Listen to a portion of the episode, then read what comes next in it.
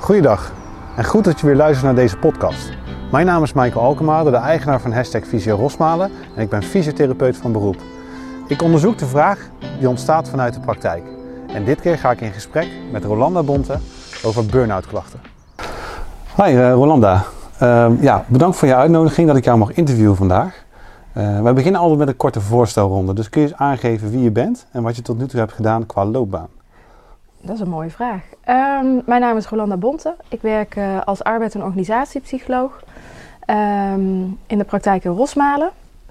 En wat ik doe is ik begeleid uh, medewerkers met allerlei klachten die ontstaan op het werk, psychische klachten. Mm -hmm. En dat uh, is heel breed. Dat kan gaan van stress, burn-out, communicatieproblemen, um, problemen met energiebalans, Um, en daar gaan we over in gesprek om te kijken van wat hebben zij nodig om weer tot uh, werkplezier te komen. Oké. Okay. Ja. ja, helder. Uh, die burn-out klachten, daar wil ik wat dieper op ingaan, uh, zoals je weet. Ja. Want wat zijn burn-out klachten nou precies? nou, burn-out is een uitputtingsreactie van zowel het lichaam als de geest. Um, en wat je ziet is dat over verloop van tijd langzaam is opgebouwd. Um, dus het is ook goed om uit te zoeken met elkaar wat is de oorzaak geweest. Wat heeft er naartoe gelopen dat dat proces zo lang heeft geduurd. Mm -hmm. En wat is er dan nodig om iemand weer in zijn kracht te zetten. Ja. Ja. ja. Met welke hulpvraag komen mensen dan bij jou binnen? Ja, uh, die is heel divers. Um, wat ik heel veel meemaak is dat mensen zeggen... ik weet niet wat er aan de hand is, maar ik herken mezelf niet meer. Ja. ben doodmoe, krijg niks meer uit mijn handen... Um, ik ga huilen om allerlei prikkels, om allerlei simpele dingen. Um, ik kan niet meer lezen, kan geen krantenkoppen meer scannen, kan niks onthouden. Ik heb een kort lontje, mm -hmm. uh, ben geïrriteerd. Ik wil zo graag door, maar kan het gewoon niet meer. Ik ben kapot. Ja, dat zijn wel vaak hele duidelijke indicaties dat het richting burn-out zou kunnen wijzen. Ja. ja, ja. Dus uh, wat ik uit jouw verhaal hoor is dat mensen het verbaal heel erg goed kunnen benoemen. Maar fysiek zie je natuurlijk niks aan, aan iemand die in een burn-out zit. Um, hoe ga je daarmee om als psycholoog zijnde? Um, om, om te kijken van, oké, okay, wat speelt er? We gaan heel veel dingen uitzoeken. Ja. Um, dat doe je door middel van een goed gesprek. Hè? Uh, maar ook door een aantal vragenlijsten. Om heel veel gebieden te scannen van wat speelt nu op welk gebied. Um, en het is ook lastig vaak als mensen er middenin zitten of uh, nog niet besef hebben wat er met ze aan de hand is. Mm -hmm. Um, dan is het heel belangrijk om met hun te gaan onderzoeken: oké, okay, wat speelt hier nu? Um, die emotionele um, reserves zijn uitgeput. Dus mensen vinden het op dat moment zitten ook echt wel in een crisisfase van ik weet niet wat me overkomt. en help me nou eens te duiden, wat gebeurt er? Uh -huh. als je ze vraagt van wat is de aanleiding, kunnen ze ook nog vaak niet benoemen. Dus het is even zoeken, waar zit iemand in zijn eigen proces? Ja. En, en daar moet je op inzien te steken. Ja. Um, en die burn-out klachten, als je uiteindelijk in een burn-out zit, dan is het eigenlijk al te laat. Hè? Zijn er bijvoorbeeld signalen die je voor, op voorhand hebt gekregen waar je op zou kunnen reageren om het te voorkomen? Uh, ja, die zijn er wel. Uh, maar een van de typische eigenschappen van een burn-out is dat het ook te maken heeft met een typische, uh, met een aantal persoonlijkheidskenmerken. Mm -hmm. um, en, en uh, dat maakt het voor die mensen ook wel heel erg lastig om te herkennen. Dus als je dan hebt over welke persoonlijkheidskenmerken heb je het dan over? Ja. Um, dan heb je het over mensen die een heel hoog verantwoordelijkheidsgevoel hebben, een hoog betrokkenheid. Um, geen 9 tot 5 mentaliteit. Dus dat zijn mensen die echt nog wel een stapje extra zetten. Mm -hmm. um, die beginnen eerder, die, die, die maken meer uren, die gaan in het weekend door. Het is nooit goed genoeg. Um, een stukje perfectionisme zie je vaak ook regelmatig terugkomen. Mm -hmm. um, en dat ook op allerlei leefgebieden doen. Dus niet alleen op werk, maar ook op het, op het privévlak gebeurt van alles. Um, nou kan het alleen op één leefgebied zijn, zoals alleen werk. Dat ja. kan. Maar vaak hoor je wel dat daar wat alles aan de hand is. Oké. Okay. Ja, en ik leg dat vaak uit aan mensen als... Um, je zit op een stoel met een aantal poten... Um, en een van die poten is werk. Nou, daar kan van alles gebeuren. Daar kan onderuit gaan. Kun je nog steeds balanceren. Mm -hmm. Maar zodra er een tweede gaat, bijvoorbeeld op het thuisfront, er is mantelzorg nodig of er is iets anders ingrijpends, dan in één keer zie je dat mensen in één keer dat, dat balans wat ze hadden gevonden, in één keer onderuit gaat. En dan vallen ze keihard en dan weten ze ook af en toe niet wat hun overkomt. Weet je, dat klinkt heel heftig. Ja. Ehm, als mensen in het proces zitten van een burn-out, ehm, wat is jouw advies daarin? Hoe kunnen ze daar nou het beste mee omgaan? Ehm, wat, wat, wat, mijn ervaring is, is dat daar wel professionele begeleiding bij nodig is. Mhm. Ehm, en dat heeft te maken dat burn-out een, een complex proces is, eh, waarin je ziet dat deze mensen die daarmee te maken krijgen ook een persoonlijkheid hebben waarin ze gaan vechten. Die willen, uh, vechten bedoel ik dan niet letterlijk vechten, maar wel die gaan in de strategie van hardere dingen aanpakken, Mhm. nog meer je best doen. Ehm, en dat is heel lastig om in dat proces, die strategie werkt niet meer. Dit is eigenlijk heel paradoxaal. Dit is even een stap terugnemen, accepteren dat dit aan de hand is, om dan weer opnieuw te gaan opbouwen. En eh, dat is een proces waar heel veel mensen echt wel begeleiding bij eh, kunnen gebruiken. Ja, Ja, en dat, dat, dat, daarvoor komen ze soms bij mij, ehm, maar pak ik ook weer multidisciplinair aan. Ehm, omdat het niet alleen gaat om, die, om dat wat hierboven in die, in die bovenkamer gebeurt. Van Ja. wat gebeurt er met dat denken. Maar ook wat gebeurt er met dat lijf. Eh, wat gebeurt er met voeding. Eh, kunnen ze nog voelen? Eh, vaak moet dat opnieuw plaatsvinden. Moeten ze opnieuw leren voelen. Waar liggen mijn grenzen? Ehm, en natuurlijk kun je daar met, als, met, met mij als psycholoog kunnen we heel veel oefeningen daarin doen. Maar ik zoek daar juist ook altijd mensen bij die dat op een andere manier weer aanvliegen. En op een andere manier voor hun duidelijk maken. ja. Ja. ja helder. Ehm, die disciplines waar je het over hebt, welke disciplines zijn dat? Ehm, nou, dat gaat met name ook dat als ik eh, merk dat iemand moeite heeft met goed voelen en het kunnen benoemen met voelen ehm, en grenzen aangeven, nou, dan kan dat gaan om een fysiotherapeut. Mhm. Het kan gaan om een osteopaat, het kan gaan om een acupuncturist. Het is ook altijd even afstemmen met waar heeft iemand precies behoefte aan. Ja. Ehm, om dan ook met, dat, met die mensen die je daarbij inschakelt samen te gaan overleggen. Joh, laten we eens met z'n allen kijken naar deze casus. Mhm. Hoe kunnen we diegene nou op een goede manier weer in balans krijgen? Ja. Wat heeft diegene daarvoor nodig? Dat hij zelf weer gaat voelen. Ja. Ja. Ja, helder. Ja, je hebt het al een beetje aangegeven in het gesprek, hè? maar onder andere een vraag die ik had is van, zijn burn-out klachten altijd werkgerelateerd? Maar Mhm. dat is dus niet zo, hè? Nee. Nee. Ja, natuurlijk werk ik als arbeids- en organisatiepsycholoog veel met werknemers binnen bedrijven. Dus daar zie ik het veel. Mhm. Maar dat is zeker niet eh, de enige reden waarom mensen een burn-out krijgen. Je moet het meer zien als er is in de loop van tijd heel veel van mensen gevraagd. Die Ja. zijn daarin meegegaan en die zijn daar over het randje heen gegaan. Ehm, dat deden ze niet expres, deden ze niet bewust. Ehm, maar dat kan dus ook zijn dat het dus niet op werk is, maar thuis. Mhm. Of door hele andere situaties. Het, het, het, de rode draad is iemand heeft te veel van zichzelf gegeven, heeft zichzelf per ongeluk uitgeput. Ja, en dan moet dat herstelproces op gang gaan komen. Ja. Ja. En dat kan lang duren. Ja, eh, helder, helder. Ehm, waar ik nog heel erg benieuwd naar ben, is, eh, en eh, vanuit jouw optiek, is van, goh, wat is nou het belangrijkste advies om preventief te zorgen dat je niet in zo'n situatie komt? Ehm, nou, een van de dingen die je kan doen is ehm, goed bewust zijn van eh, waar, wat is je balans. Ehm, hè, eh, stress is per definitie niet slecht. Het is juist ook heel erg goed. Hè? Wij, wij hebben ook stress nodig om soms te pieken en goed te presteren. Mhm. Wat je ziet is dat daar vaak te weinig rust- en herstelmomenten tussen zitten voordat die grote volgende piek komt. Ja, Eh, en dat gaat over die balans. Wat kan ik aan als mens in een bepaalde fase van mijn leven? Ehm, en hoe balanceer ik dat? En die balanceeract, ja, die, die moet je eigenlijk continu evalueren en daar moet je op reflecteren. Wat past bij mij eh, in deze week, in deze situatie, bij deze baan, bij die situatie als daar iets verandert? ja, Hoe zorg je dan goed voor jezelf? Hoe Ja. blijf jij dus die balans vinden? ja, En eh, ja, hoe doe je dat? Ja, daar kun je dus wel tips en, en aan de handreikingen voor krijgen. Maar ik denk dat dat de grootste is. Ehm, balans, weten waar bepaalde overtuigingen bij jezelf zitten. Als jij de overtuiging hebt, ehm, eh, ik ben niet goed genoeg en daardoor eh, continu gaat presteren en maar gaat bewijzen dat je het wel bent.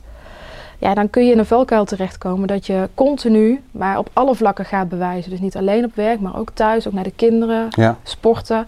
Dan zie je op al die leefgebieden die lat omhoog gaan. ja, Ja, dat, dat zou zomaar een recept kunnen zijn voor eh, iemand die dan naar een burn-out gaat. ja. Het is niet bij iedereen, hè? dus het is heel erg Het afhankelijk. is heel subjectief wat dat betreft. Ja, Ja. Eh, dan kan ik me voorstellen dat je, iedereen altijd te maken heeft met een stukje omgeving.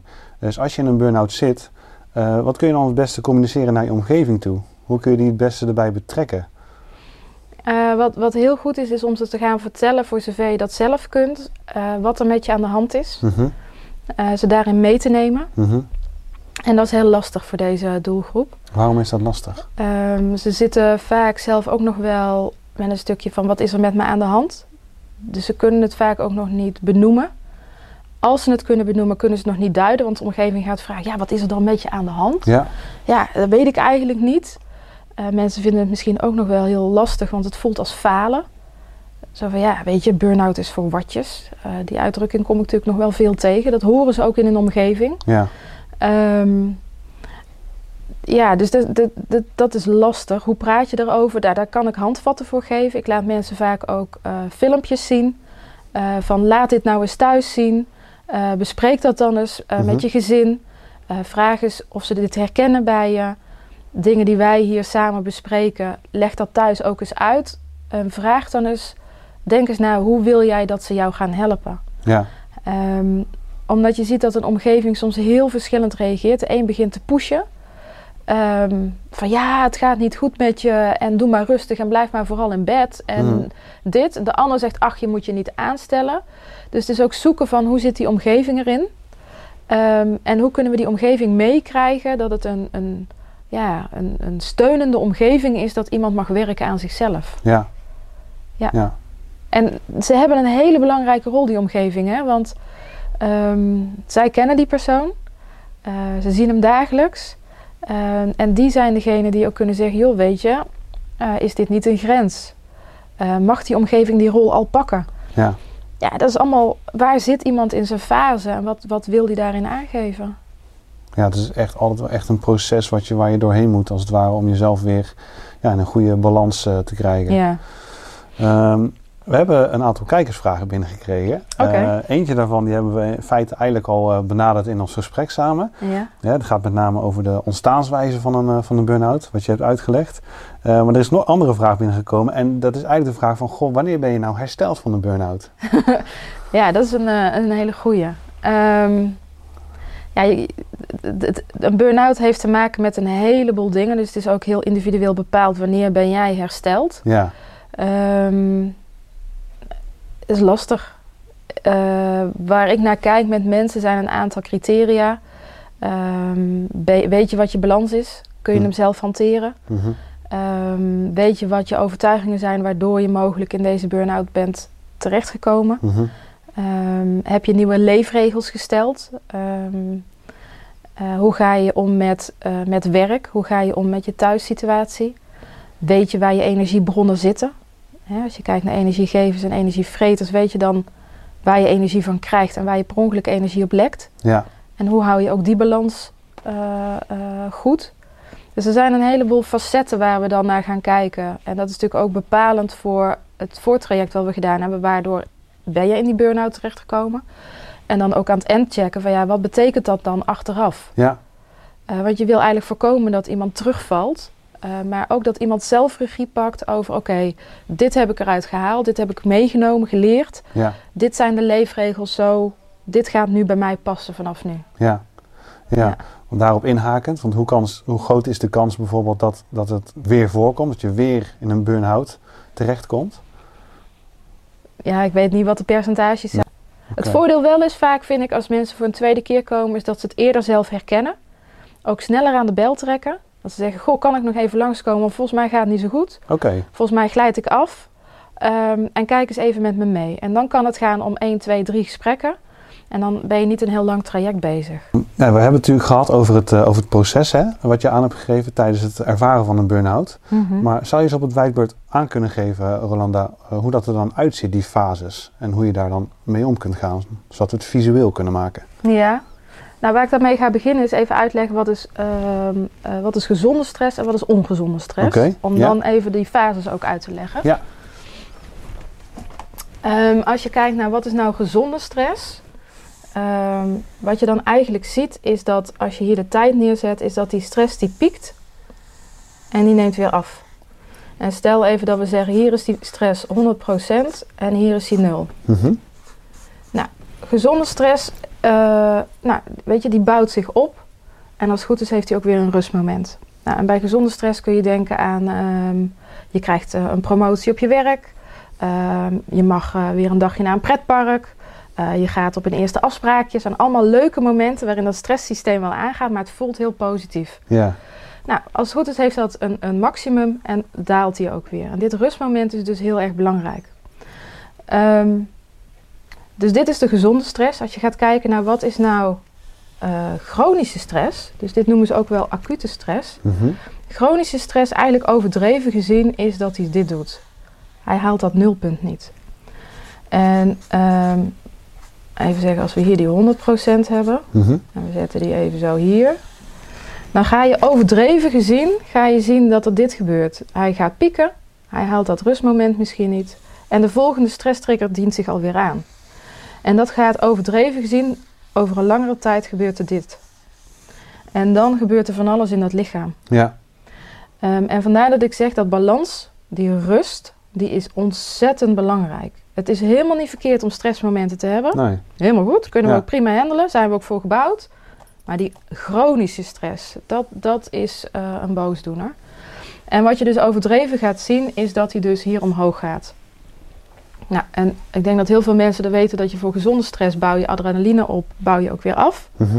Wat je hier gaat zien is dat die adrenaline kan dat maar voor een korte termijn. En voor de lange termijn heb je daarnaast ook cortisol nodig. Mhm.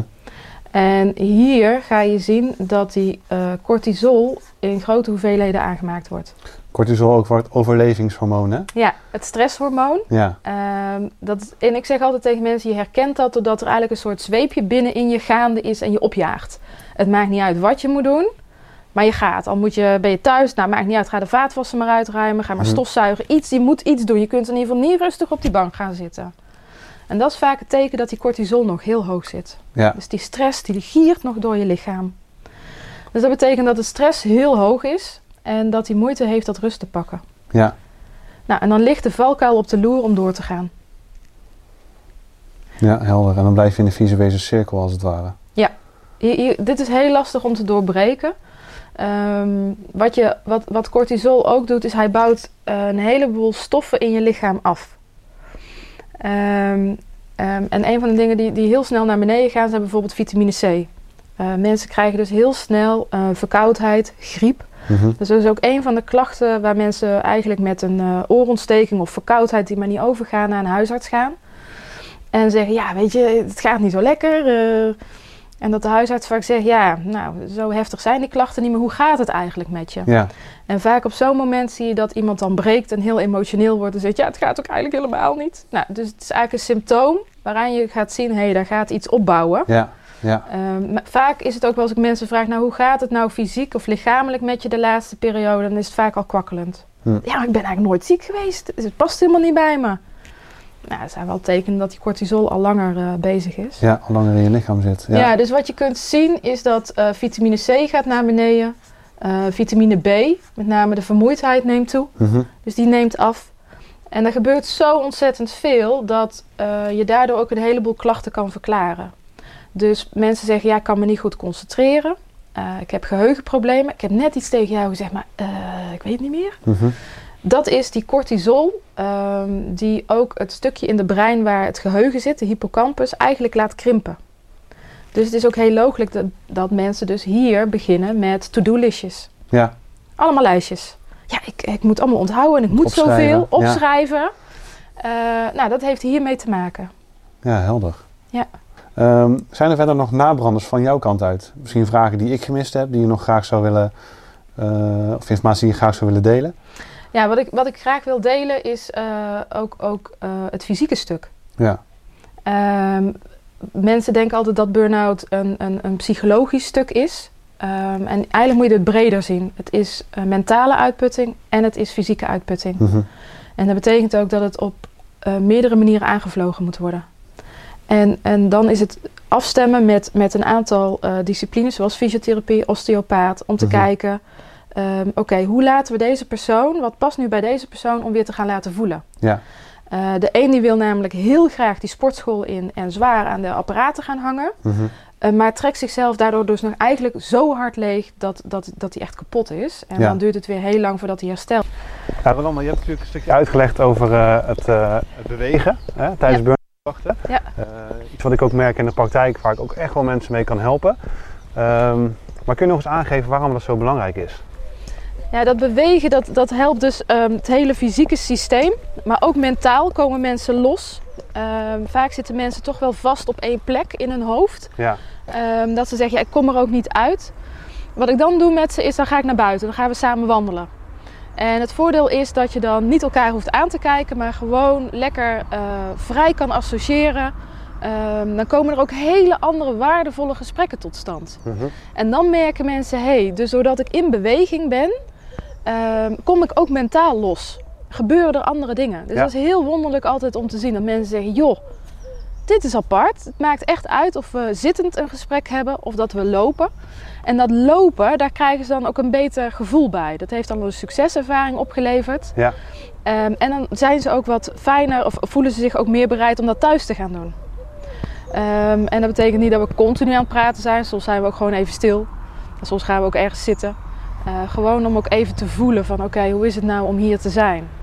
En ben je dan alleen maar in je hoofd bezig? Of kun je letterlijk ook de bloemetjes uh, zien, de vogeltjes horen en ben je echt even in dat moment? Ja. Uh, en die stapjes die zetten we dan samen. En dat bewegen, uh, dat doe ik op die manier. En daarna geef ik het vaak over aan een fysiotherapeut of een osteopaat. En dan zeggen we samen van, hey, kun jij met diegene nou wat Mhm. meer oefeningen gaan doen? Ja. En eens laten voelen, waar ligt nou die grens? En dat kan zijn, nou bouw maar rustig op bij de een. En dat kan zijn, zet de ander maar op scherp en laat maar voelen als hij er overheen gaat. ja, dus dat is weer heel subjectief. Ja, dus dat, dat hangt echt van het type burn-out ook af. Ja. En dat heeft ook weer te maken met wat gebeurt daar op hormonaal niveau. Iemand met een serotonine tekort ga ik anders aanpakken dan iemand met een dopamine uh, probleem. Ja. En dat, dat bespreek ik dan vaak met jou of met andere mensen. Ja. Uh, van nou, wat zien we hier? En laten we diegene zo goed mogelijk weer in zijn kracht gaan zetten. Ja, precies. Ja. Lopen we nog een stukje door? Ja. Zoals Rolanda al aangaf in het interview, is het enorm belangrijk om onder andere ook bezig te blijven met bewegen tijdens het ervaren van een burn-out. Mocht je hier hulp bij nodig hebben, maak dan een afspraak via de website.